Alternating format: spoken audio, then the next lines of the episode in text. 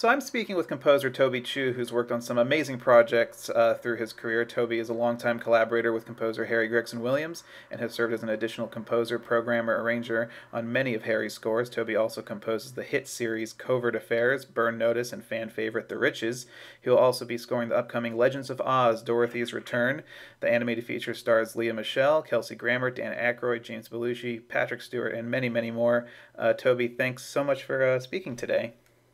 No, uh, no problem. Thank you for, for having me. So I love to begin. Uh, I always like to begin and know how composers kind of came to where they are today. So how did you get involved in music, and what at what point did you decide to pursue uh, composing? Uh, well, I I started uh, playing actually guitar when I was. I think I got my first guitar when I was in kindergarten. So I guess I was five, um, and then I didn't really become serious until I was about eight, um, where I started having, um, uh, I think I had two lessons a week, um, and I was started to study classical guitar. Um, but uh, uh, we had a piano in the house too that I would make noise on, basically. Um, but um, I actually didn't come from a musical family. I came from more. Uh, I came from an art and mathematics family, which mm. is I guess it might be kind of strange, but um, I, probably a, a lot of composers come from musical families. But my my dad, uh, he studied at Harvard. He, he had a PhD. He taught mathematical statistics, um, but he also uh, was quite good at uh, Chinese calligraphy. Mm-hmm. Um, and uh, his uncle uh, painted, sold painting paintings as part of his living. Uh, my aunt drew constantly. My uncle draws. My cousins, they all draw. I think they do cartoons. Um, so I don't know if this has much to do with music, but um, but my brother and I, we we we were always drawing, painting. When we ever since I can possibly remember. Um, I mean, music was going on at the same time, but music was sort of the um, uh, the hobby, um, and art was sort of the thing that my family kind of took seriously. Mm-hmm. Um, so yeah, I mean, we, my brother and I were were constantly doing these. I remember we would we would go, we'd be taken to these places, and then we would paint and draw, and then we get to go home with the blue ribbon. And I and I didn't really find out until I think I was in junior high, um, when I found all these ribbons that they all said first place on them. So I think we were probably not so bad at uh, at drawing and, and painting and whatever. Uh, so that was sort of um, that was sort of the beginning. Music was kind of the side thing, but I did go to music camps every summer. Um, played in jazz band in high school, you know, and all these things. But it was always kind of the side thing. I mean, um, and uh, I went the the high school I went to was very art related. Um, so uh, so you know, I was painting constantly all the time. I was at I don't know if other people had this, but I was this weird kid in school who had jeans that were covered in paint, and that was kind of a cool thing. to uh, like the more paint you had on the jeans, the more it was kind of like, ooh, that's like a real artist right. at school. Uh, so I was, um, so I was, uh, I was painting most of the time with music on the side. But I did go, I did um, play music during like the art festivals and the art shows. I'd be on the stage playing music, and my art teacher would come over and say, "Get off the stage! Like you're wasting your time. You know, you should be painting." Um, so, um, so yeah. So eventually, after that, um, you know, I didn't really want to do music. Seemed kind of like more like a separate thing from everyone else, and so I was kind of, you know, that's my rebellion, is to focus on the music. Um, so um, I uh, I went to uh, um, uh, University of Miami for for jazz guitar performance. Um, they have, a, I think they have a quite a good program there, and um, there was a lot of jazz in my family too. My dad listened to a lot of jazz hmm. uh, and and classical.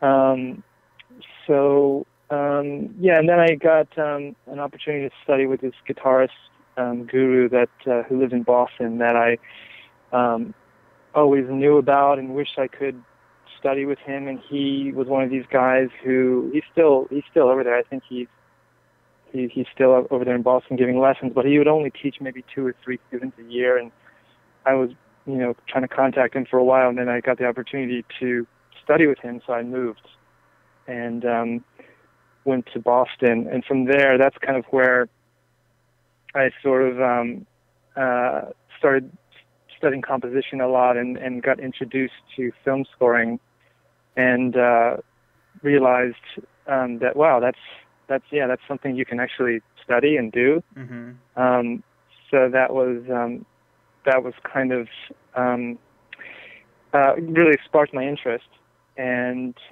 um, at a certain point through school, I realized, you know, um, you know, I should if I'm going if I'm going to music school, I should really probably study something that I um, don't really know anything about. Hmm. Um, so I uh, I was a performance major in in at the university, and I switched to composition film scoring.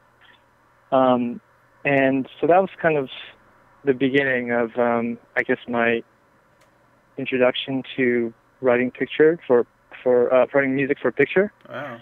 Um, um, and uh, and then when you when I graduated, it was sort of um, you know you, you get. Well, I remember when I graduated, the ceremony there was like three thousand people graduating, music students, and I remember that the dean came up there and said something I never forgot, and he said that you know you know we're all, I mean first of all all the students are sitting there you know excited that they're graduating and all that, and he goes up there and he said something along the lines of uh, you know out of all of you people graduating, probably maybe like five or six of you are actually going to work in the entertainment industry.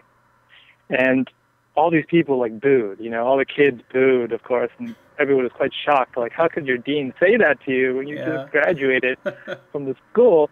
But um, but I was kind of sitting there thinking, oh God, I wonder, I wonder if he's right, you know. Uh huh. Um, so um, so anyway, I was I was thinking I'd move to the, the places to move uh, at that time that were kind of in trendy amongst the friends I had and music colleagues was you either go to New York or you go to LA Right. to to do your thing. And uh, it so happened I knew like one person in New York and three people in LA. So uh, it was kind LA of, one. you know, yeah, LA one. So that that was as simple as that. It was like, well, I have more chances in LA than I would um, uh, in New York, and uh, so um, so I moved uh, moved to LA, um, and uh, I uh, actually I remember I was going for an interview somewhere, and um, my girlfriend at the time she was also uh, a Berklee uh, Berklee student, so I went hmm um, uh, she traveled with me, and I was in an interview. And meanwhile, she just was kind of buying time, walking down the street, and she went to an Apple store and uh, looking at computers. And um, the guy there asked her, um, "So why are you buying a computer?" And she said, "For music." And he said, uh, "Oh well, I, I actually, I I used to work at Media Ventures, hmm and they're looking for they're looking for you know interns. Uh, maybe you should call them. So he gave a phone number to her, um, and uh, she didn't know what Media Ventures was. Right. Um, uh, I did, um, and so when I got out of my um, depressing interview, um, uh, she she came up to me and said, "Hey, I I got a phone number. I got a card." So I said, "Great. What what is it?" And she said, um, "Some guy said, you know, Media Ventures." And of course, I freaked out because I'm like, uh, "That's uh, that's Hans's place." You realize Right. it's Hans's place, and she was like, "What? No, no."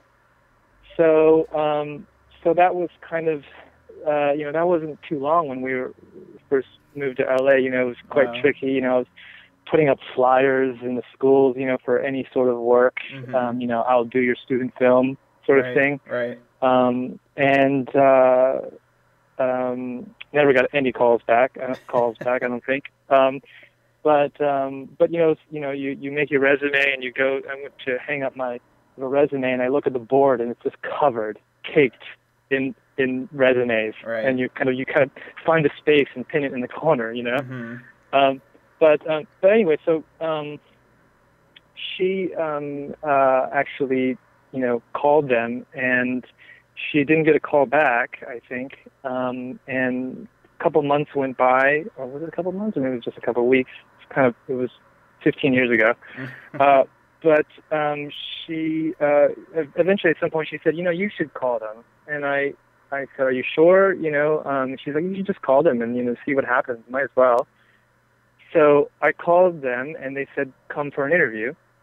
Um, so I uh, I went in for an interview and they hired me as an intern. Wow.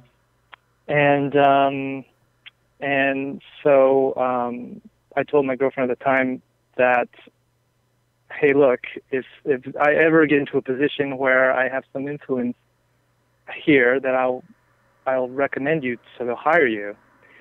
Um, and uh, and so I'll, uh, basically now she's working out here and she's doing great. So she did end up working there as well. Oh wow! But um, but I so I, I basically was an intern there, and uh, you know it was, you know it, it was quite hectic and it was exciting. Um, and uh, at some point, I was helping. Uh, my responsibilities were to help Hans in the studio, and uh, um, but uh, there were um, a couple of guys working there, so I was trying to help as much as I could.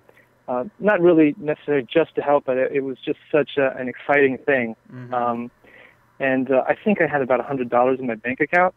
So um, any job at this point was uh, was very welcome. Uh, so um, and then um, I remember one day um, Harry Gregson Williams. Um, I don't even know if he remembers this, um, but he uh, he kind of stopped me in the hall and said, um, "Hey, uh, can you can you help me out with something later today?" And I said, "Sure, of course." Um, and uh, I came over, and I think he just finished a film, and he had he had this back little room that had was full of um, blank CDs. Uh, well, not blank CDs. There was sorry, there was CDs of the film he just finished, and Mhm. blank jewel cases with stickers. You know, when everybody had CDs, and Right. someone had to stick all these stickers on these CDs.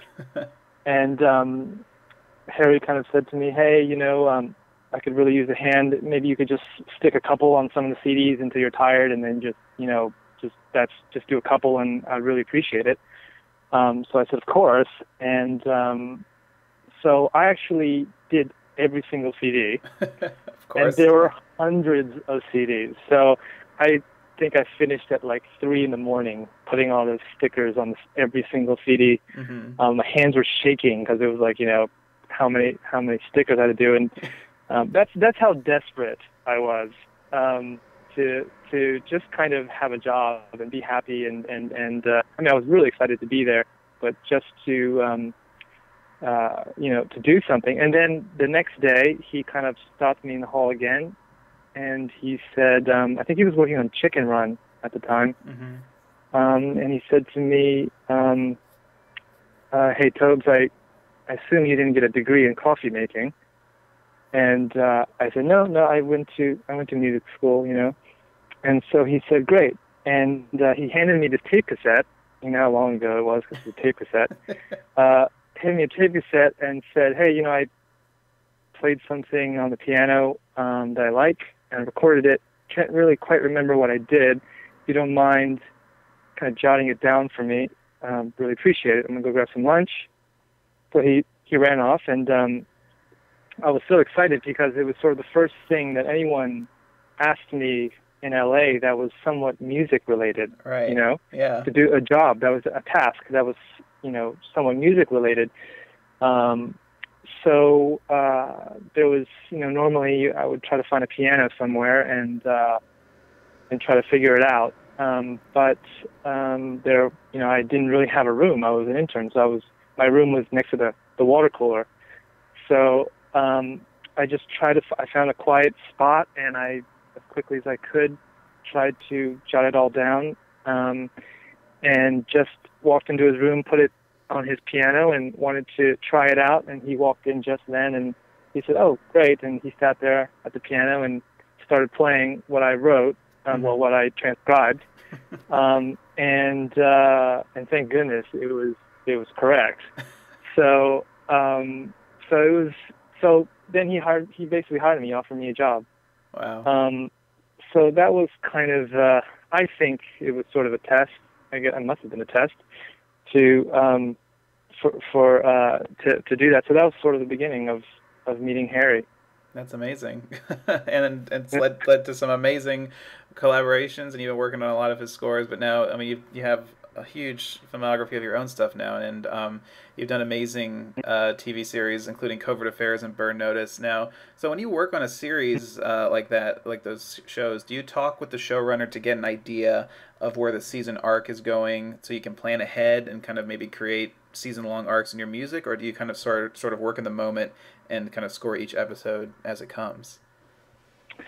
Um, it was different for both of those shows. Mm-hmm. For Covert, uh, for Covert, absolutely. Um, uh, I would, you know, was very close uh, with Matt and Chris, the showrunners and creators of the show. Mm-hmm. Um, you know, I would have a meeting with them, and we would go over um, kind of the arc and what we wanted to sort of introduce uh, musically, and and uh, how the characters um, would, uh, character arcs and uh, how the story would sort of arc and and what kind of um, you know. Uh, um, atmospheres and what kind of um, general, generally like a mood that we're trying to create for the season. Mm-hmm. Um, so yeah, it is you know there was a, there's a lot of discussion in covert, um, and the spotting sessions are incredibly useful. Um, we really dig in deep with um, how certain scenes are scored.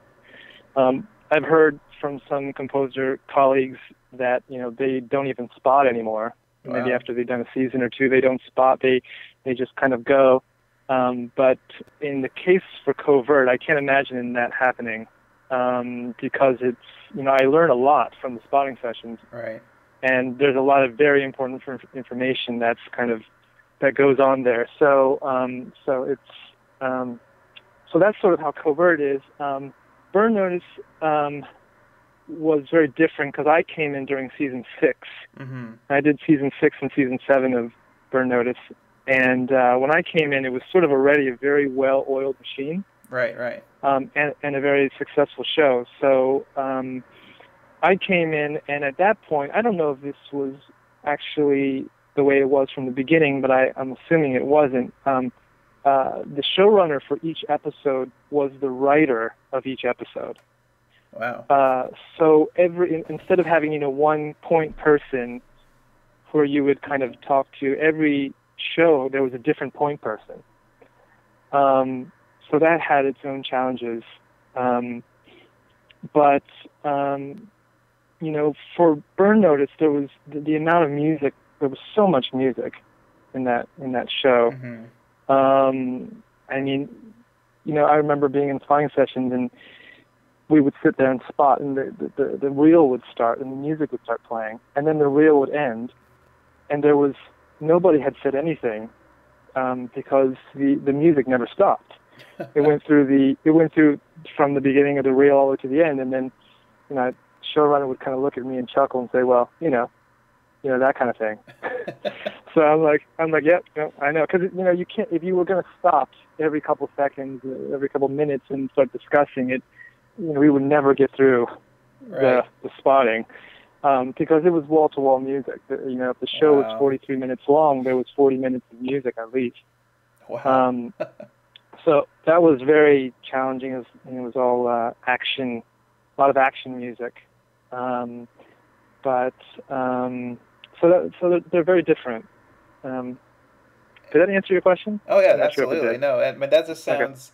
Um, so you, for Burn Notice, you had you came in when the show was already going, and you had to hit the ground running, and you had to, you know, is, it, is it is it a challenge when you have when you come in late like that and you're kind of taking over for someone else's work, and do you do you try to is there even room to kind of create your own sound, or do you try to immediately kind of match the tone and the style of the show that's kind of already been established beforehand? Well, when I when I came in the show, the brief was sort of to do something different Mm-hmm. from what has happened before. So that that was a little bit easier. oh, okay. Um, and and uh, they they were actually temping a lot of uh, the show with music that I'd done before, Oh. um, and uh, particularly the um, Covert Affairs. They they were temping a lot with Covert Affairs actually. Hmm. Um, so they the the the nice thing about it was the brief was is they wanted something like that. Um, so I uh, so being that you know it, it's nice when the tenth is you sometimes because uh, it's just a lot easier to know exactly what to do. Right, right. Um, so uh, so it was very different, uh, different approach. Um, I think uh, the later seasons got a lot darker. Mm-hmm. Um, so they wanted sort of that element. They wanted it to be darker, um, uh, more sort of violent and aggressive. Hmm. Um, so uh, so that's kind of how that that worked. Oh, well, that's awesome. And now you're you have this feature coming out. Um, your next feature is Legends of Oz: Dorothy's Return, which of course uh, takes place in the familiar world of Oz that we've seen, you know, referenced in many films and and stuff like that. So, and I remember hearing about this film uh, a few years back. I think it was originally known as Dorothy of Oz. So, how did you come? How did you find yourself attached to this project? Well, it was, um, actually it was um, a really good friend of mine who's also a music supervisor um, uh, brought me on the show.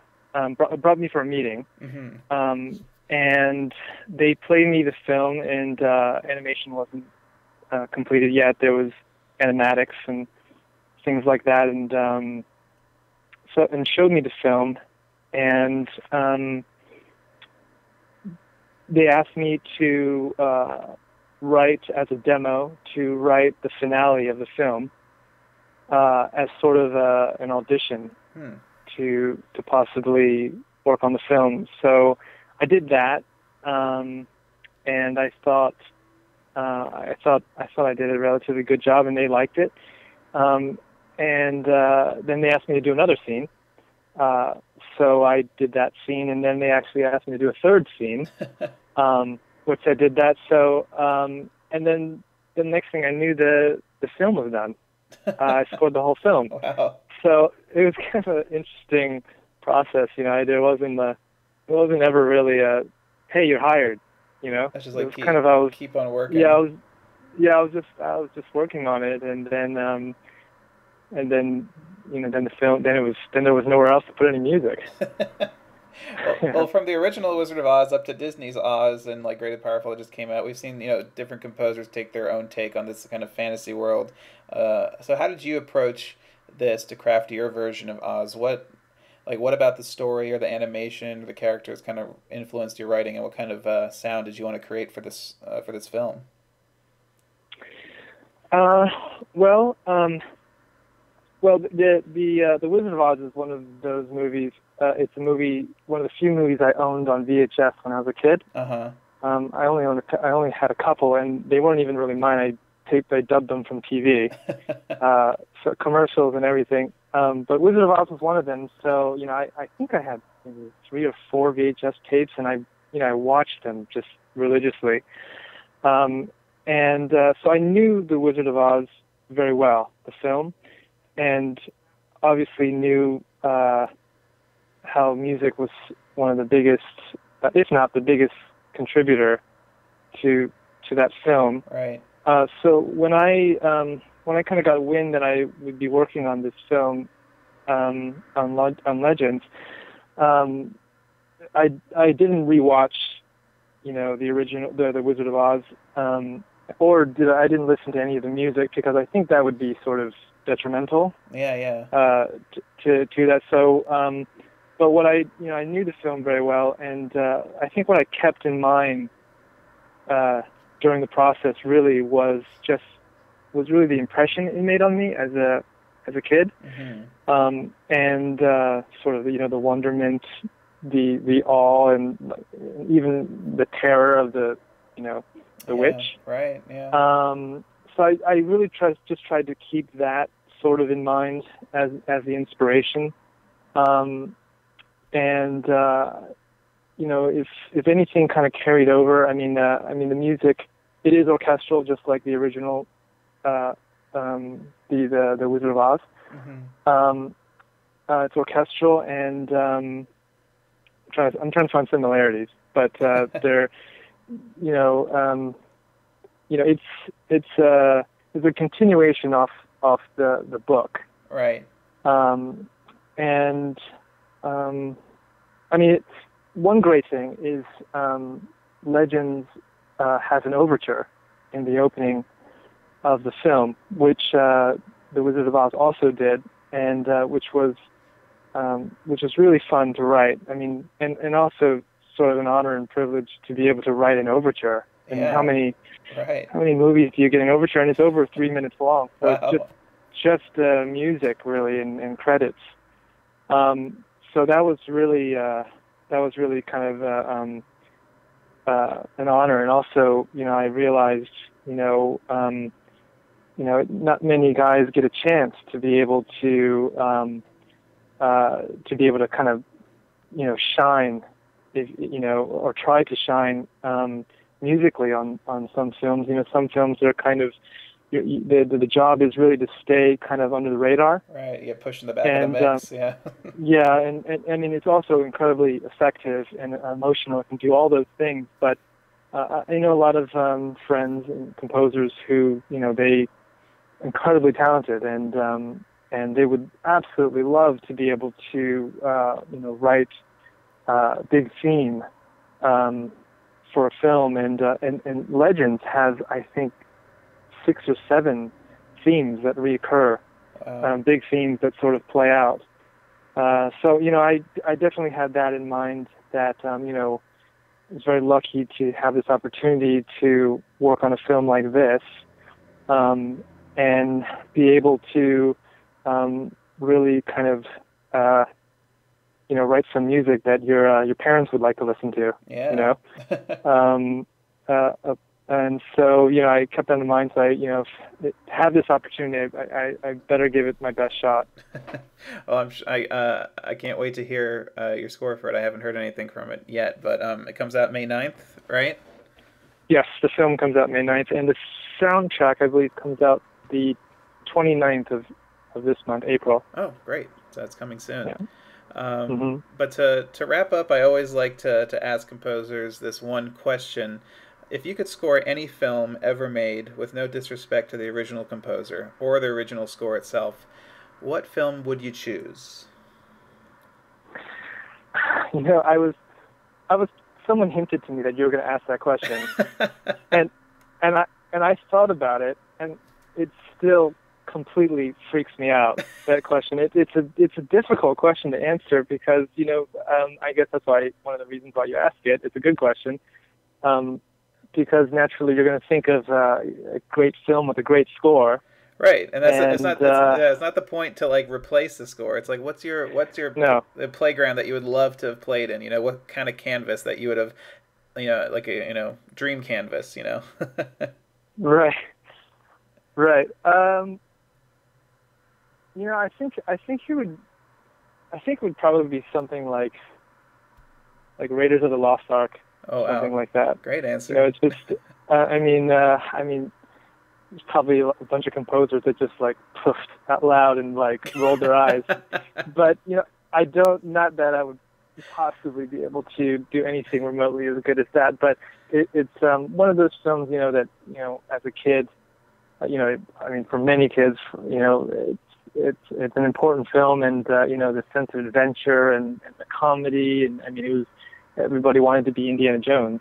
Oh no, absolutely, So- and it's a great adventure. you know, the great uh, opportunities for music too.